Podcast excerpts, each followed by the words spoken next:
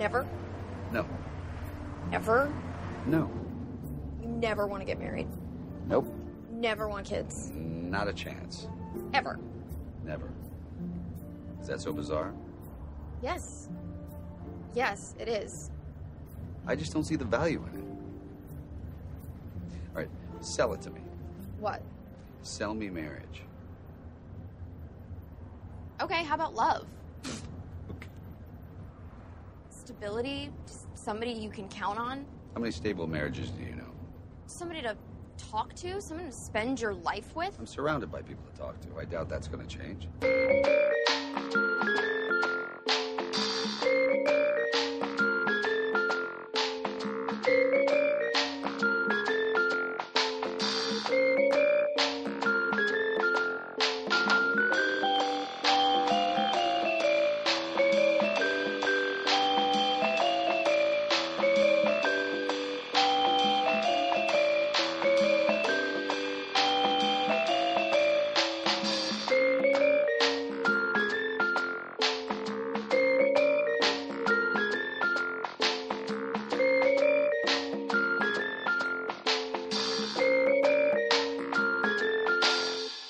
Welcome to Trilogy in Theory. My name is Webb, and this is my co host Mike.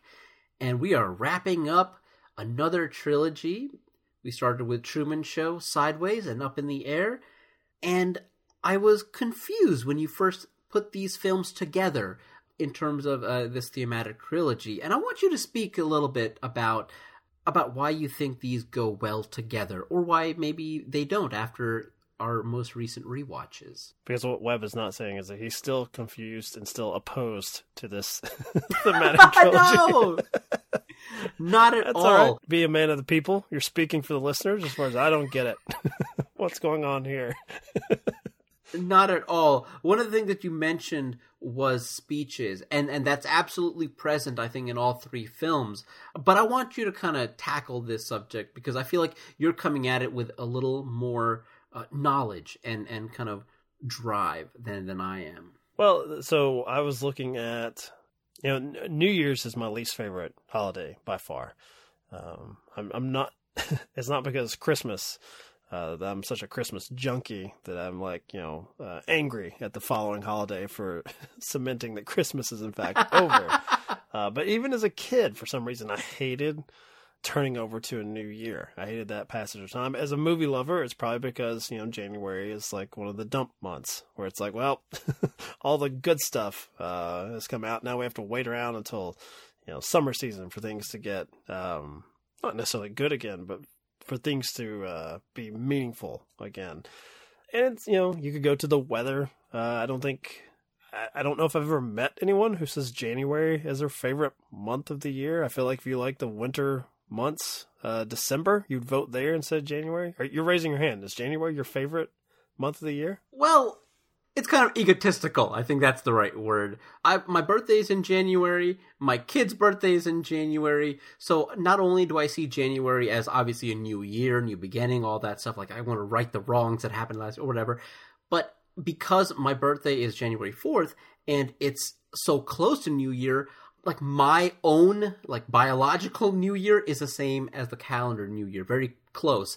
Do you see your birthday as a new year? No, my my birthday also is one of the uh, film going dump months. I wanted to put some of that hatred that I've had since I was a very young man, uh, as far as the new year. I remember being I was twelve, uh, ninety four, and I think that's the first time I, at least I can remember that I seriously was depressed that it was going to be a new year. And as a 12 year old, I thought it's never going to be 1994 again. Like everything that could have happened in 1994 is done for. Like there's no more time. Like now we're moving 1995, and I, I remember that because I remember thinking even at the time that's a weird thought to have as a kid, like such allegiance to these numbers. Um, Was 94 a great year? Well, for movies, it was it was pretty good. I mean, Pulp Fiction, you know, IMDb's number one film of all time for the longest stretch, The Shawshank Redemption. I, I think so. Uh, Forrest Gump and Lion King united the country with that, that brand of, of sentimentality. So yes, I would say so. Speed, maybe more to your liking.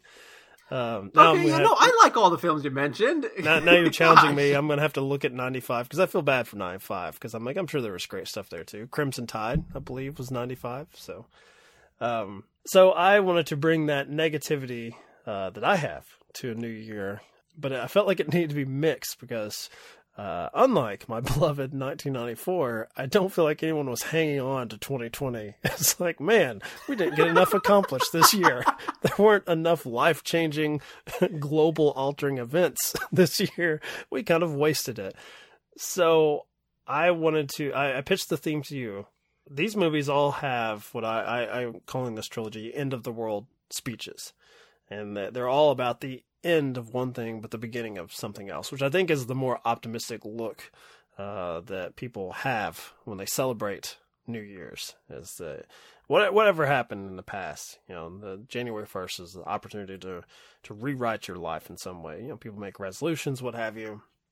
It's a little more serious in these three films. I mean, starting with our first one, you know, the end of the world speech is uh, Christof, who has imprisoned a man since his Yeah. conception, uh, you know, a camera in the womb, and has followed his every move, um, and then is begging him, imploring him to stay in his cage for the amusement of many others that he inspires by just, uh, in his words, by just being himself, which, you know, as we kind of talked about in that episode, brings on its own ethical questions. Is Truman actually able to be himself when everything he's aspired to uh, has been cut off from him? He wanted to be an explorer, and people keep trying to redirect him, these actors.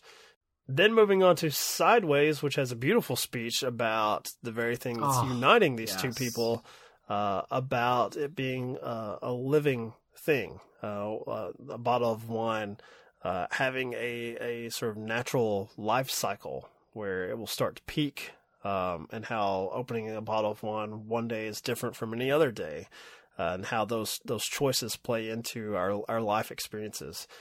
Um, finishing off with Up in the Air, where our main character espouses this philosophy of all of the baggage of not only people's personal belongings but their personal attachments in life, weighing them down so that they can't start anew.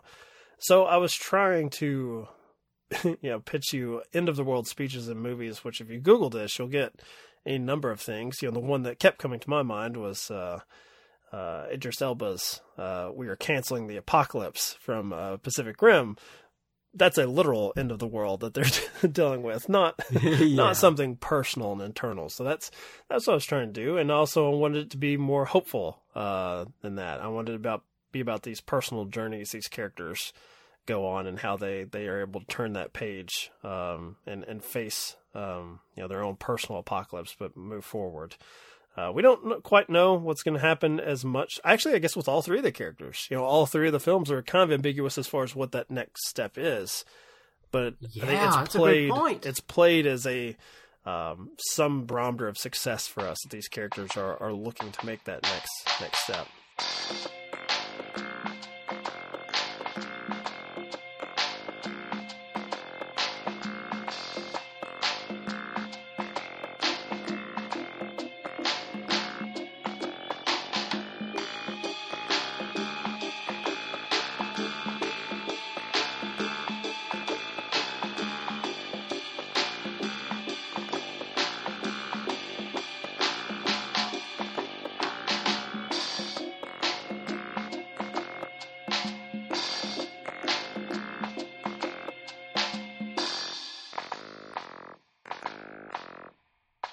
Is there one specific speech or journey that you attached yourself to more than the others? Uh, I'll I'll start off and I'll say for me it absolutely was Maya in Sideways, and I know that there's a lot of bias. If you listen to the last three episodes, I'm I'm gushing over Sideways, and it's the one that I think is infused with the most amount of positivity because you've got Christof who is essentially using those beautiful words to lure a person back into a prison.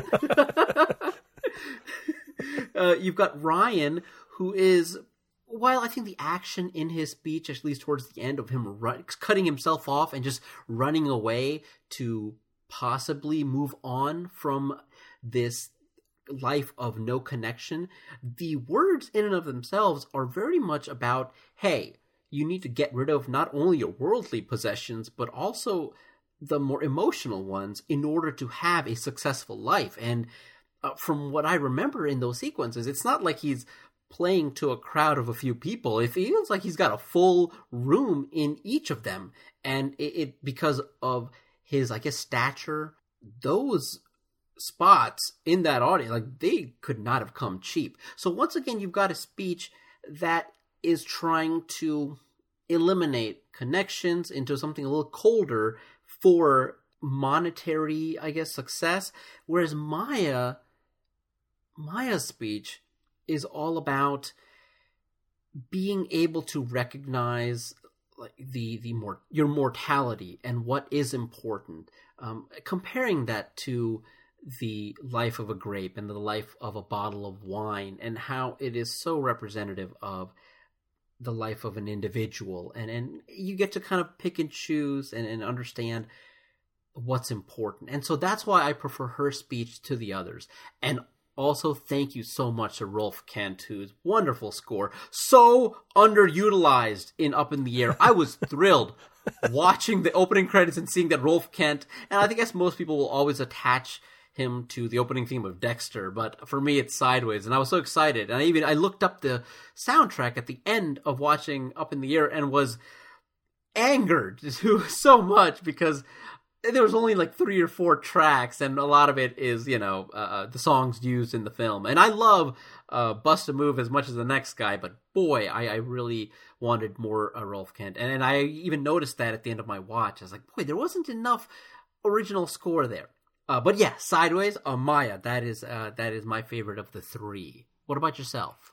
I mean, I'd like to say uh, Truman Show because I'd like to use that uh, and tie it to the the roaring success that is trilogy in theory. That Mike, no matter no matter what's happened to you in your personal life, you, you have to go entertain millions and inspire them with your, your, your, thoughts on, you know, trilogies that you and your buddy Webb uh, make up on the fly every every month. But uh, I would say that um, it, it's definitely Sideways is the one that's probably most personally affecting because it's about it's about timing. Um, I could I could see like up in the air. I have my own qualms with his his outlook because I think the uh, minimalist people get on my fucking nerves. Like they just seem like rich people that are are bored. Like they're bored with having so much stuff, and they're like, "Let's try being poor." What would it look like if we were poor? Right. Except we're going to live in these huge houses that are now empty, and we're going to glorify that, and then just start over again.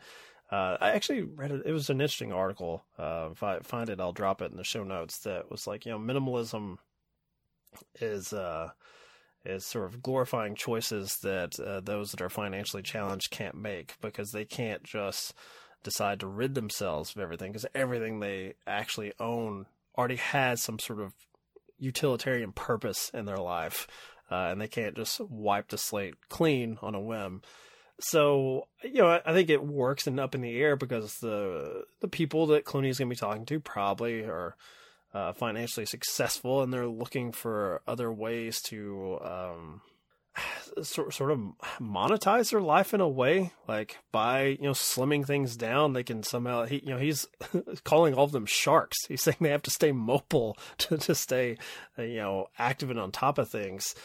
I don't really have that particular viewpoint. Um, but I've also always been close. Like I've maintained friendships I've had since I was a kid. Like I've some, so I have like five, six, seven really close friends from when I I was like 11 years old still, and I, and I think that that's something I actually cherish. So those type of attachments that that worldview doesn't apply to me. I don't share, and I don't know if you do either, because I don't think we either one of us uh, tried to put on our sort of uh, wine snob bona fides in our sideways episodes. I don't, I don't have a particular affinity for wine, uh, much to the chagrin of my, my wife, who's tried to get me into it. But that idea that there's going to be um, a moment when you need to to latch on, when you need to to really have your ears, your antennas sort of like perked up to know when a moment is coming your way and not to let it slip by. I that's what I get from the sideways speech. And uh, you know, my buddy Webb says, "Hey, uh, I'd like to do this trilogy podcast with you." I, you know, I jump on it because it'd been kicking around for a couple of years, and I'm like, oh, this might. Be, if I scare him now, if I say, if I say now is not the time, this may never happen. and how would those millions of people be entertained? They won't, Webb, if we don't do this. I remember, I remember uh, having essentially what was my honeymoon because uh, just the way that uh, my my wedding worked out is because I, I had it to somebody who was a citizen of India, and um, it was an arranged marriage. So we got married, and right after our marriage, instead of going on a fabulous honeymoon, I had to return to the U.S. and fill out visa paperwork. So sexy. Uh, when we actually, yeah, right. I hope you had candles lit and everything as you're doing stacks of paperwork. that was my like equivalent of sexting. I would take a snapshot of uh, me filling out a form, send it to my like, oh yeah, baby.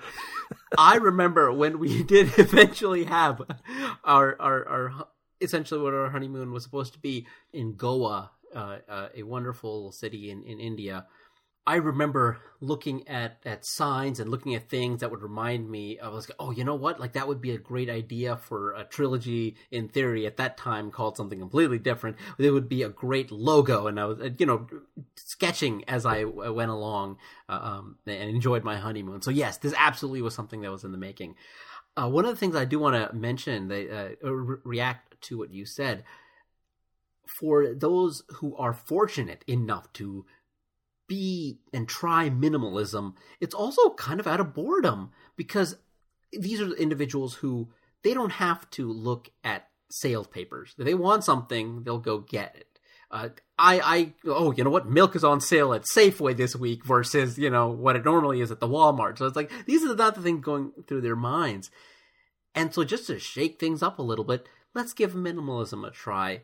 And I think, like with all things, there's always a balance. Like, of course, if I started neglecting my adult responsibilities, like, no, I need to complete this set of comic books, or I need to complete, I need to have every criterion, even the DVDs.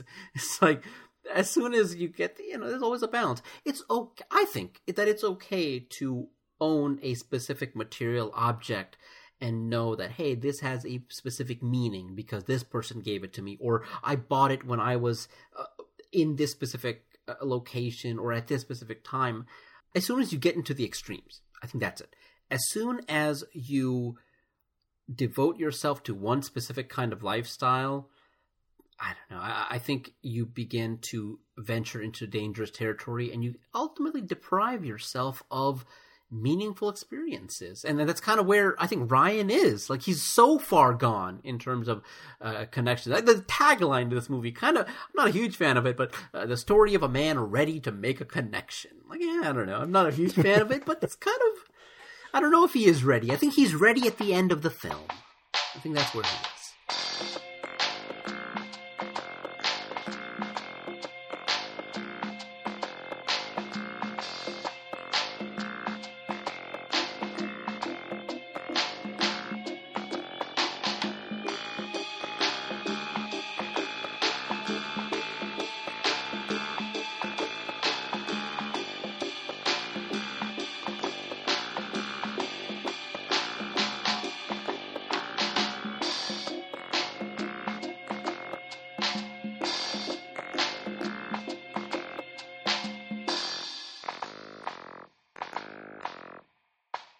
I think in films, the, the other thing with, with this particular trilogy is if you, you search like, you know, uh, you know, life changing speeches or anything like that, well, hell, you'll come up with thousands of movies because that's uh, you go to the movies to see uh, someone have dramatic conflict and then overcome it in some way. So somewhere along the way, someone's going to give uh, a life altering speech in some way, and I was impressed, I'll say it, with myself as far as this, because all credit to you, you said we got to do sideways.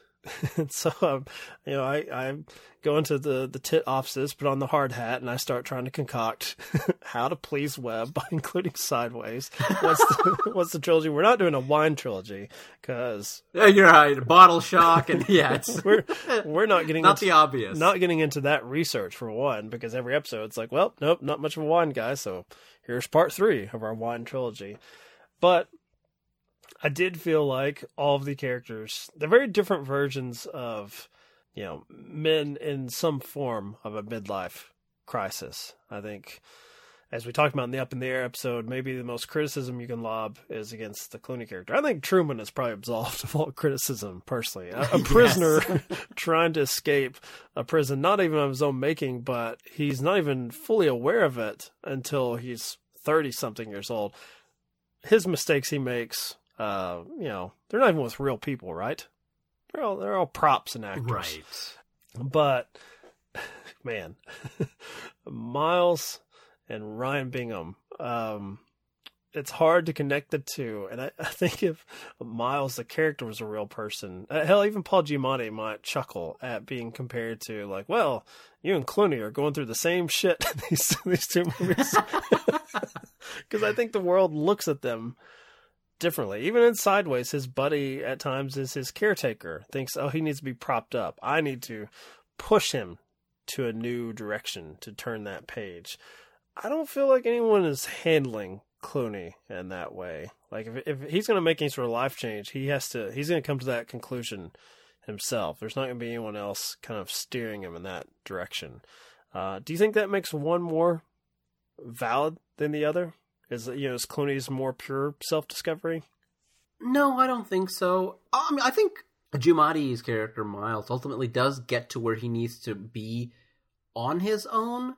Uh, the trouble is, like Ryan, because he's created these walls for himself, he kind of has to come up with that destination or that realization on his own. I think either way, whether you get, I- I'm so, and I'm guilty of this too. Like, I'm oftentimes like, no, I can do this by myself. I'm very much like, if I can't do it by myself, then what the hell? It's, I feel like it's a failing within myself. And that's just so not the case. Like, it's not a bad thing to want help or hell, to even need help.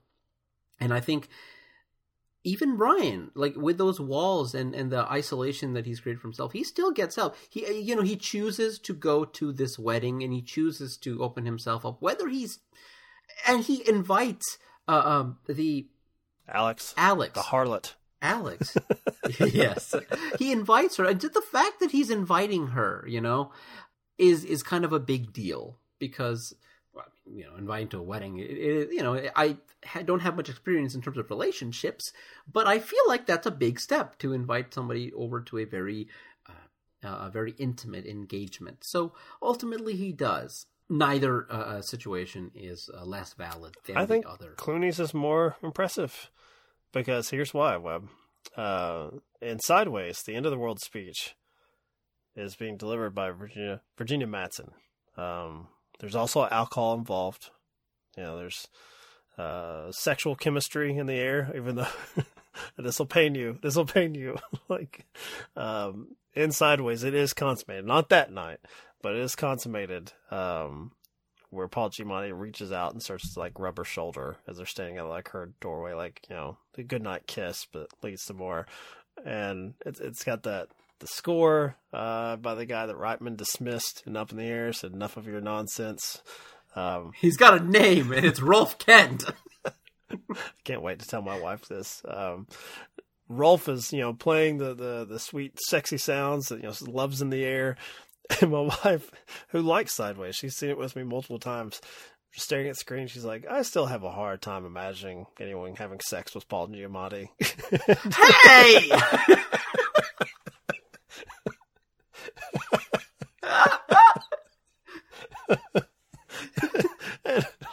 I know you're reacting negatively. And she said it with no judgment. She just, as she's watching the events play out, she's not saying she shouldn't. She's just like, I just have a hard time with it. I have a hard time seeing it happen. My point, Webb. Well, yeah. I mean, if you compare him to George Clooney, I, okay. Okay, my point was that's exactly it. Paul Giamatti listens to this end of the world, life affirming, life changing speech from Virginia Madsen. George Clooney has to listen to George Clooney and deny George Clooney that speech. that takes more testicular fortitude in my mind that Clooney can deny his own sexual prowess against himself and say, you know what, you're full of shit. I'm gonna go do something that that hurts me and damages me in the long run, but I'll be all right. Paul Giamatti, is, is there any choice being made there? When Virginia Madsen is giving you this speech, is there any choice at all? That's fair, but he does have to overcome his own like biology. Like he's already as my wife has already said, he's wired. you know, George Clooney's great and all, but he's no Matthew Lillard. All right. How dare you? yeah, Alexander Payne, I, is- guess, uh, was getting his revenge against uh, my comments on trilogy and theory. Like, I'll show you. Clooney's gonna have his own Retroactively. problems one day. Um, I think uh, uh, this actually has been a great trilogy. A- at the end of uh, watching Up in the Air, the, the last of the three that I saw, I already felt a connection between the three films. But hearing you speak about the speeches, I think that's great. And this is why kind of I love this podcast and being here with you is because I get to kind of. I, I don't want too much uh, uh, research for our wrap up shows, specifically for this reason, because I want the I want to learn as much as the listener, and, and I'm sure you kind of feel the same way. If I'm coming, uh, very rarely though do I come up with all three films. I think I think I don't think it's ever happened either way, you and me. Ultimately, I, I loved the way that these three films kind of came together. I think that each of them have protagonists who are so in need of like kind of our attention. Is is that a weird thing to say? Truman is somebody who we desperately not only root for right away, but we want him to have that uh, realization and that that that revelation of, of wanting him to start his own life. Clooney and all three characters in very kind of different states. I think emotionally and I guess for your wife on the scale of objectivity in terms of attractiveness. Well, I was And we want I was about to leave Giamatti out again.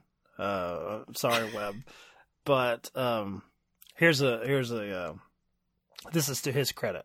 Um, I don't think that we can deny he's having real moments. He's having a lot of failings. Sometimes he's he's his heart is too much on his sleeve that he's in pain and he can't he can't move forward. I think the biggest thing with the Truman Show, and to some degree, uh, Clooney's character Up in the Air, um, is that we want both of those guys to have a genuine moment. That's what we're rooting for. Uh, Truman is trying to. Uh, Clooney's trying to hide from that, is protecting himself. Uh, Truman's not being allowed to have any sort of genuine relationships because there's no one else that's genuine in his world yet, other than this one, you know, woman that got away. Uh, that he's trying to recreate through magazines, uh, just to be able to see her face again. Um, and I think that's something that no matter how movie star handsome they are, you can root for that. Where it's you, you want them to to be genuine in some way. We always want our movie stars to feel genuine to us, even though we're we're looking at you know the the movie gods like a Paul Giamatti or a George Clooney. You know the the people the people we could never be on screen. Certainly, but hey, even even Paul Giamatti's character, uh, even Miles has moments where he's sabotaging himself. After that wonderful speech that we hear from Maya, Miles can't quite capitalize on it. Where uh, he asks her Rieslings, you know, I also like Rieslings, you know, Death. Oh, he death. can't quite get there. we're we're still rooting for him to kind of overcome that sadness, and we're obviously rooting for uh, uh, Mr. Clooney there to have a genuine moment. I think it's a great trilogy. I think we have knocked it out of the ballpark yet again. Boy, we're we're on a hot streak. We're on a hot streak. At least there's one thing right with America. it's only on this And that's brilliant theory.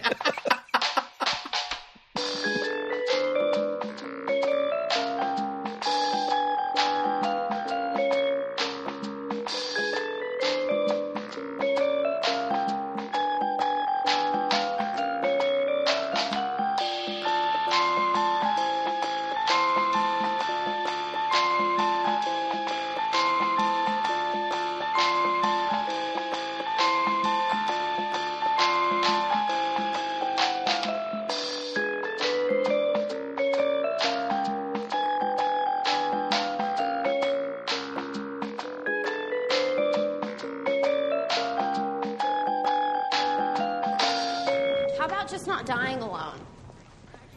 Starting when I was 12, we moved each one of my grandparents into a nursing facility. My parents went the same way. Make no mistake, we all die alone. Now, those cult members in San Diego with the Kool Aid and the sneakers, they didn't die alone. I'm just saying there are options. Oh, fuck. Brian left me.